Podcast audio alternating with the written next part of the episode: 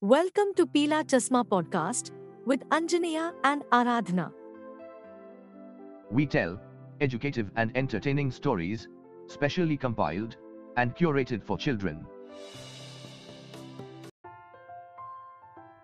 Vikram and Betal stories are based on the Betal Pachisi, written in the 11th century by Kashmiri poet Somdev Bhatt.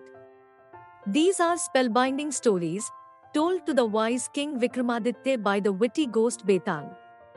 Vikramaditya was a great king who ruled over a prosperous kingdom from his capital at Ujjain. He had immense love for learning as well as for adventure. He was brave, fearless, and with a strong will. Every day, many visitors used to visit the king and gift him something. The king used to accept all the gifts with the same courtesy. Among such visitors was a mendicant who presented the king with fruit on every visit. King Vikramaditya used to hand over the fruit to the royal storekeeper. One day, while handling the fruit, it broke, and from the paw came out a handy ball of a ruby. The king was surprised. He ordered to check all the fruits, and from all fruits came out a fine ruby. The king decided to meet the mendicant. However, the mendicant set a condition that the king must meet him under a banyan tree in the center of the cremation ground beyond the city at night on the 14th day of the dark half of the month. Vikramaditya met him as decided. The king asked the mendicant why he was doing this. The mendicant told that there is a task which only a king like Vikramaditya can perform. King Vikramaditya had to visit the northernmost corner of this ground where he would find a very ancient tree.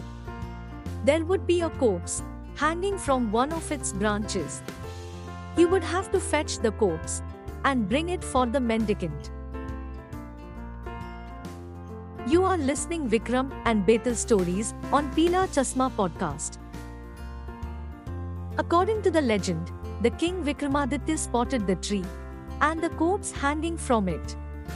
He dragged the corpse down and slung it over his shoulder. Just then, the corpse let out a blood curdling laugh. The king was taken aback. He realized that the corpse was not an ordinary corpse, it was a ghost. Undeterred, he purposefully walked on.